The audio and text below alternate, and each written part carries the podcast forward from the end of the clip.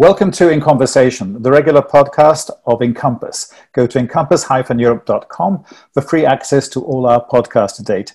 This is Paul Adamson. I'm in conversation with Kim Darroch.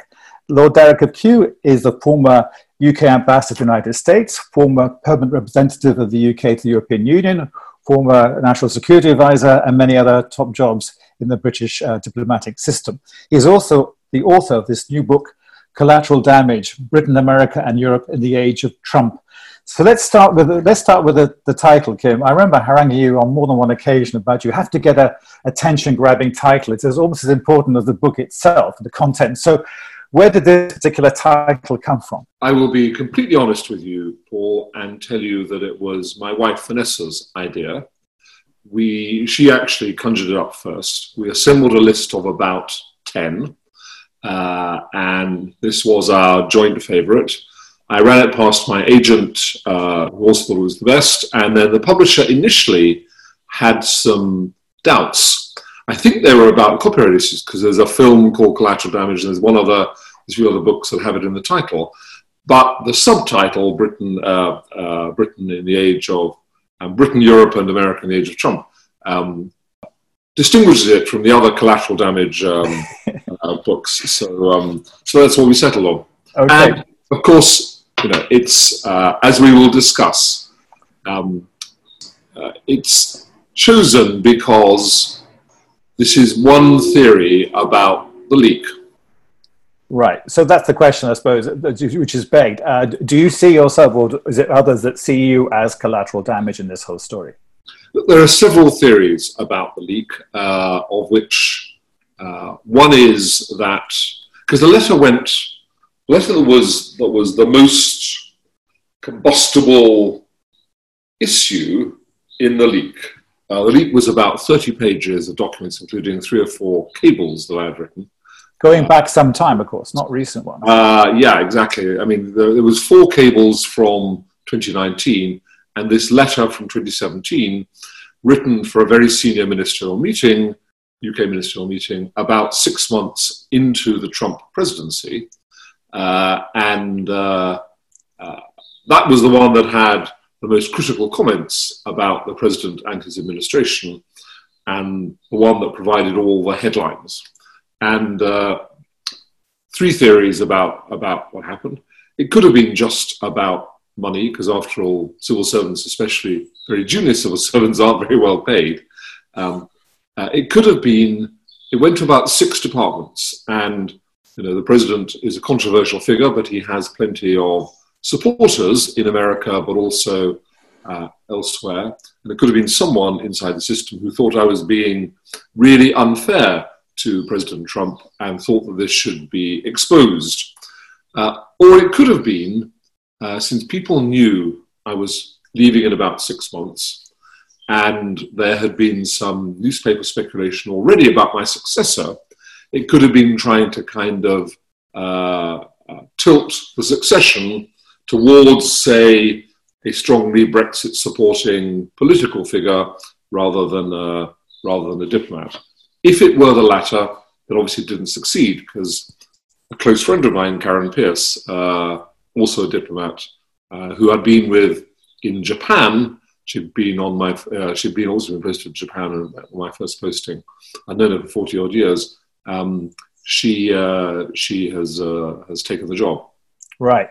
Well, obviously it's water under the bridge, so we shouldn't maybe spend too much time on that. But one quick thing uh, before moving on.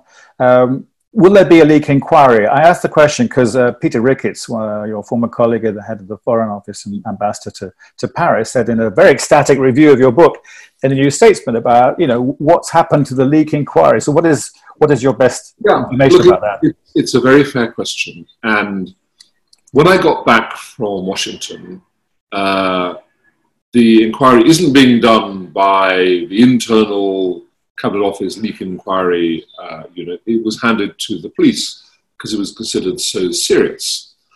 And uh, the police asked me if I'd drop in on them when I got back, which I did, uh, and talked to them. And they asked if I had any theories, and I gave them what theories I had. They had the same theories already.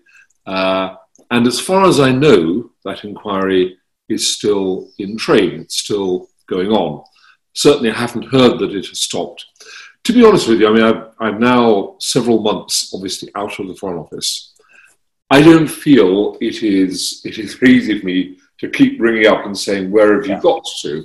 I think yeah. that's that's a matter for for people inside the Foreign Office.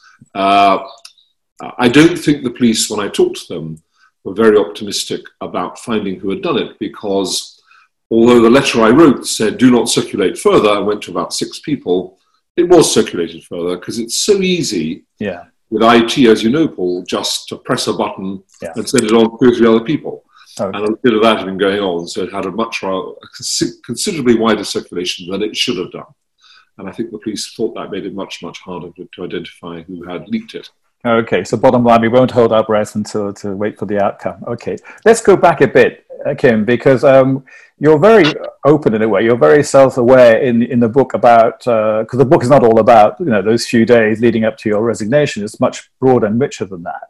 Uh, go back to when the, the, the, circumstances in, in, which you, you got the job as ambassador in the first place, and and quite uh, maybe exceptionally, you were told at the outset by by the head of the civil service at the time that uh, your your posting would not be necessarily for a full four years. It may be only would only be for say for ten years. And and I just wonder whether when you obviously it's still a very uh, prestigious position to have, did that uh, weigh on you at all? Uh, the possibility of leaving within two years as opposed to a full four years. Yeah, I think it wouldn't have been within two years. It would have been between two and three years, maybe maybe okay. two and a quarter, maybe two and a half. Honestly, it didn't weigh on me for for two or three reasons, Paul. Number one stuff happens, and it always happens. So the idea that you could plot ahead two and a half years and say X will definitely succeed Y then was, um, you know, I thought quite a quite a jump, and, and know, uh, events could take over. Second, um, I was already, I mean, in the old days, in the old days, for, uh, Foreign Office had a compulsory retirement age of 60. I was already a couple of years over that, so I was already on borrowed time, as it were. right. And uh, the thought of actually leaving uh, at the age of 64 or 65, I thought probably my time was up then anyway. And uh, you know, if I was going to dabble my toes in the private sector, they wouldn't be interested if I was much older than 64, 65. So um, actually, I was quite uh, quite relaxed about it. I wasn't sure that it would actually happen, and in the end, it didn't yeah. because of uh, of the Brexit vote and David Cameron's resignation. But even if it had, I would have been quite content to do the job for two and a half years and then and then move on. But, but on David Cameron, of course, I think I'm right in saying within six months, more or less, of you arriving, the, the Prime Minister who had appointed you resigned. And maybe for the edification of our listeners who aren't following this kind of stuff in, in great detail, was there any at least a theoretical possibility that the new prime minister would want to appoint her own person in Washington. There is always that possibility because the prime minister does have the right to appoint. Uh, I mean, any ambassador actually, but in my experience, they only really sort of sort of occasionally look at the very top jobs. Um, but uh, prime ministers sometimes want political appointees in uh, in jobs. Um, so yes, it would have been uh, more than theoretical, it would have been quite possible, really, for, um, for Theresa May on coming in to uh, say she wanted someone else in Washington, and I would just have bitten the bullet and um, packed my bags and you know and gone.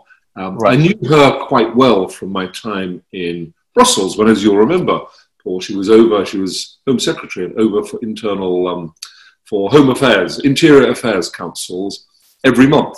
So I thought I, I had a, a, good relationship with her. But had she wanted to send a political appointee to uh, to um, Washington, perfect right to do so, and I would have um, shrugged my shoulders and, and moved off. Well, finally, on this part of our little chat, I mean, you and I know, and others listening to this podcast would know that the this when Trump began talking about the possibility of wind up having this chap called Nigel Farage as the ambassador is all froth. But did it nonetheless, maybe to the local audience in the US who were not familiar maybe with how the UK political system works, did that did it kind of sort of people look at you askance briefly and say, well, how long are you in this job because this chap Farage seems to be the, the preferred choice of the President of the United States? They totally did. Because um, their system, as you know, is that when the president changes, every ambassador, every senior ambassadorship, because they're all political appointees, all the senior jobs are political appointees, um, changes too. Uh, and you know, most Americans wouldn't know that our system is entirely different. So uh, it's unusual, obviously, if not unheard of, for the president to sort of tweet his his suggestion on who might be appointed. Yeah. Um, so that was pretty extraordinary. But people kind of assumed that when David Cameron resigned and Theresa May took over, that maybe I would be um, uh, I'd be changing. So even before that presidential tweet, uh, people come up to me at, uh, at, receptions or say whisper at dinner, um, uh, "Are you going to stay on, or, will you be will you be moving?" So uh, in a sense, that um, you know that that fueled the story. That tweet that was already already sort of simmering away.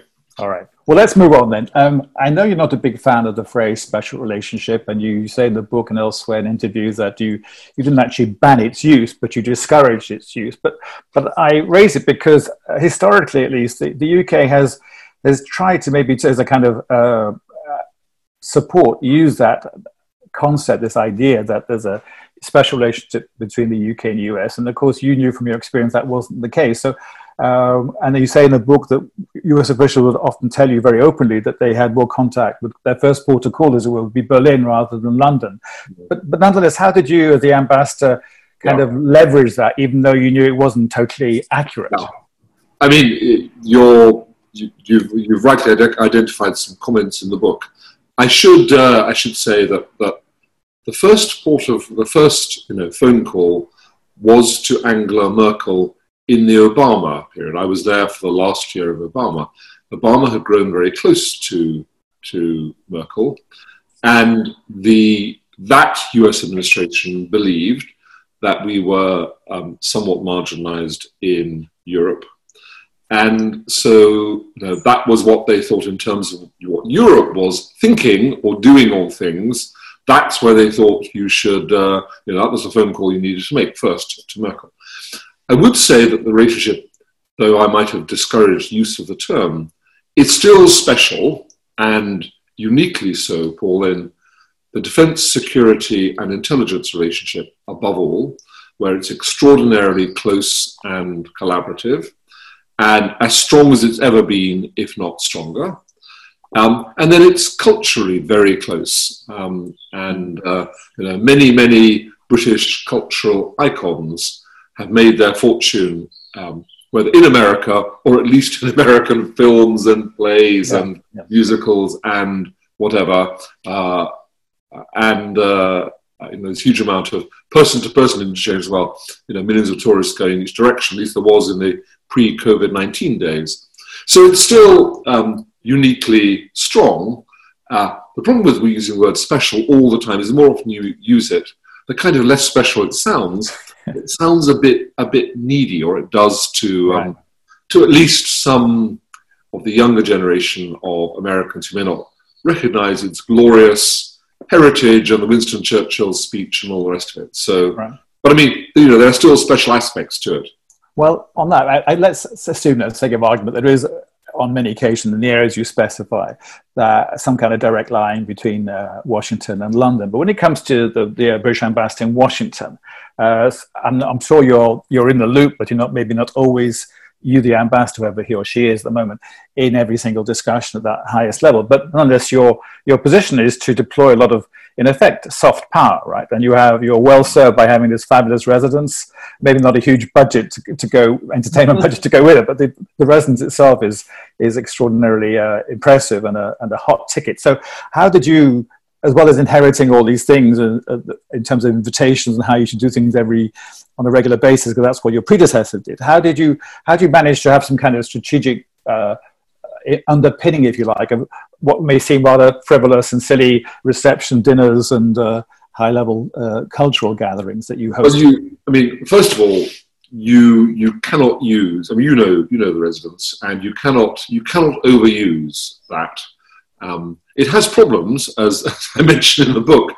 The plumbing is falling apart, and the outside drains are falling apart, and um, you get occasional power cuts and so on. But it is still, um, although although the ambassador in Paris might argue, the finest residence we have in the United States worldwide, and a huge asset. And we did 800 events a year there.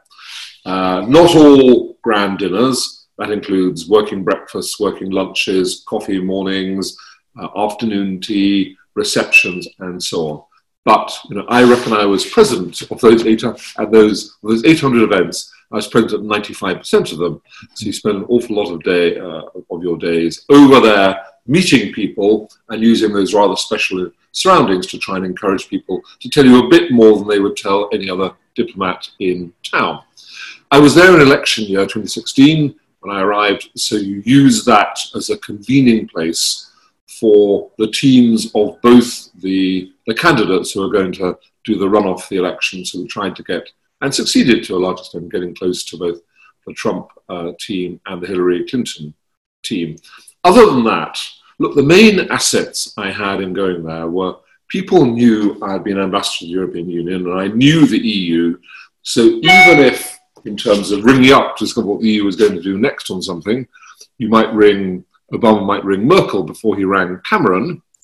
Um, in terms of EU expertise, uh, the, the esteemed David O'Sullivan was there as well, but you know, he and I were the big EU geeks in town, and they would turn to us. And then the other thing which I used a lot was my four years as National Security mm. Advisor, which meant I already knew quite a lot of the senior people in the White House, from Susan Rice through Ben Rhodes through Tony Blinken and uh, and so on. So you use all of those assets, right. but you also, Paul, just to finish, very quickly, Washington is not America. You know that.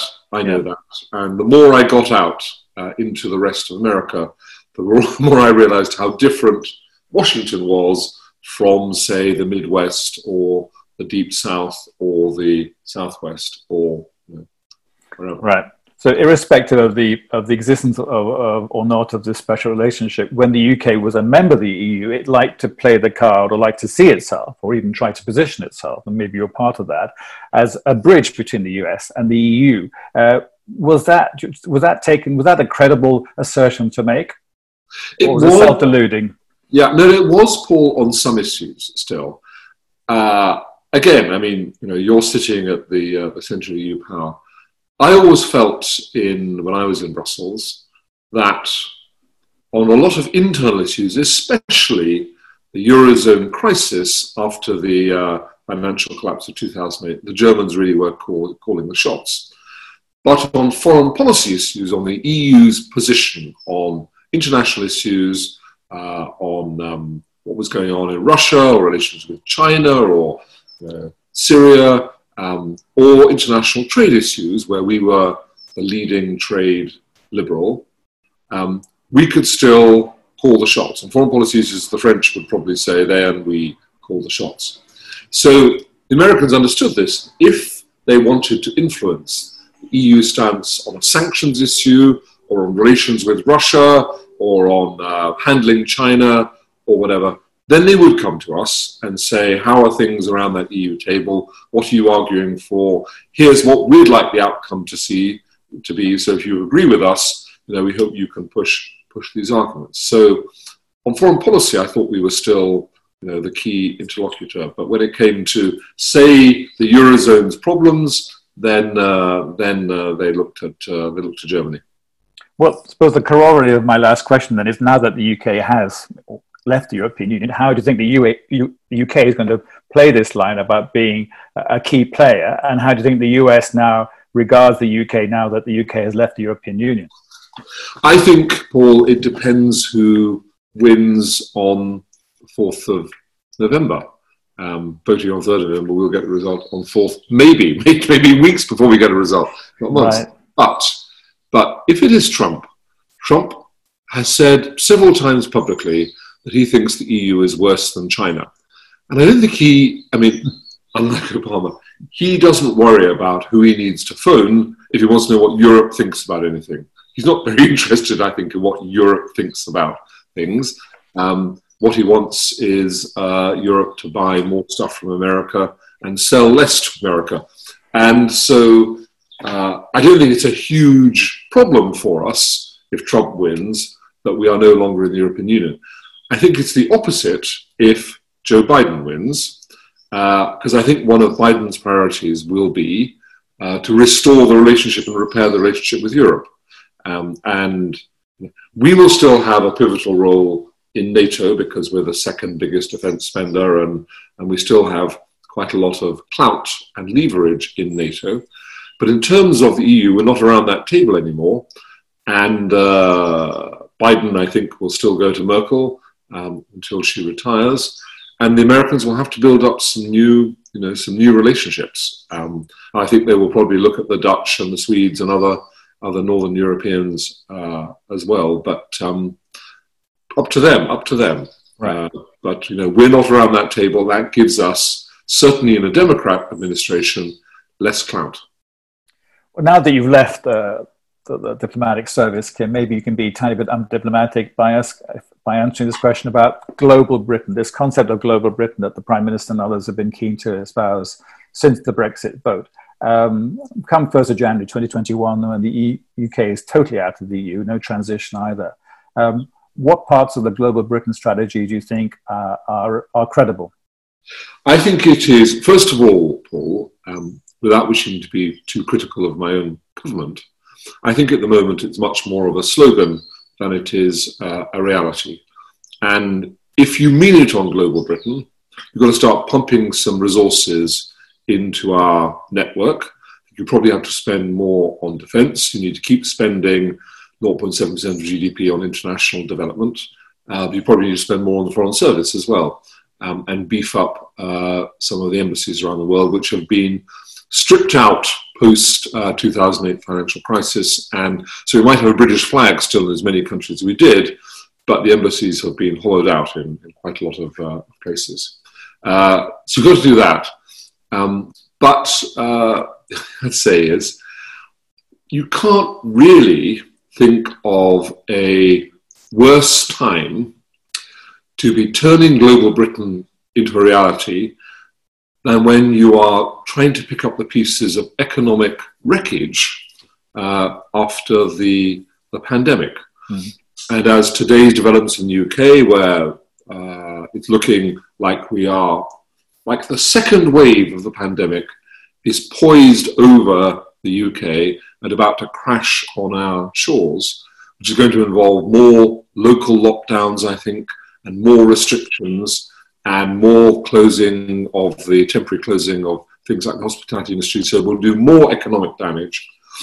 Couldn't be a worse time to uh, to try and deliver Global Britain because if you haven't got any money and if your priority is going to be things like infrastructure in the north and the Midlands and more money for the National Health Service wherever, uh, I can't see where we're going to find the money for more defence spending or more spending on on our overseas network or wherever. So, um, so you know, I think it's going to be a real, real struggle, and I just question whether it's going to look at all credible in two or three years down down the track. Right. We're coming to the end of this conversation, Kim. So let me ask you about something you write about toward the end of the book, which you called The Great Unraveling Brexit, Trump, and the Eclipse of Establishment Politics. For the benefit of those listening who have not read the book yet, what is your, what is your thesis here? My thesis, Paul, is that, that I mean, there are unique features to Donald Trump that fueled his rise from businessman with a mixed record and reality TV star to the most powerful office on, uh, on the planet, despite having never served a day in public office before. Um, and there were some unique features to the Brexit debate in the UK. Uh, and there's no question, however much you know, dishonesty was involved, yeah. that there was some brilliant sloganizing uh, on the uh, on the Leave campaign, and you know they they fuel their campaign with emotion, and the Remainers fuel their campaign with facts and people in grey suits lecturing but about the risks of Brexit, and uh, well, we saw we saw what happened. Um, but it wasn't just about, about the brilliance of the Trump uh, election campaign in 2016 or the brilliance of the Leave campaign. People didn't vote for Brexit or for, um, for Trump because they were tired of winning so much under the mainstream political leaderships and political parties and politicians. There were some deep seated grievances, some deep seated unhappiness with uh, more conventional politics and more conventional politicians that prompted them to do what they did. And as we deal with the consequences of this new populism, it's important to remember that you know, one of the reasons it's there is because, uh, because mainstream politicians got it wrong over the previous decade or two. And look, the thesis in the book is the three I's immigration, uh, identity, and uh, inequality were factors um, that made people extremely unhappy with the way they had been led and the decisions taken by the governments that had been elected over the last, over the last decade or longer. Uh, and that's why they turned to these radical populist alternatives. And I don't think we are going to get back to sort of politics and sort of leadership I personally would like to see until, uh, until the mainstream parties you know, think about where they went wrong and try to, uh, you know, to do better in future. Uh, and you know, this is why this is why we are where we are. It's not you know, Trump and Brexit uh, are also symptoms of the failures of politicians over the last decade. They're not just these unique phenomena. Right. Well, we have to leave it there. Kim Darroch, thank you very much for your time. Thank you. Thank you for giving the opportunity.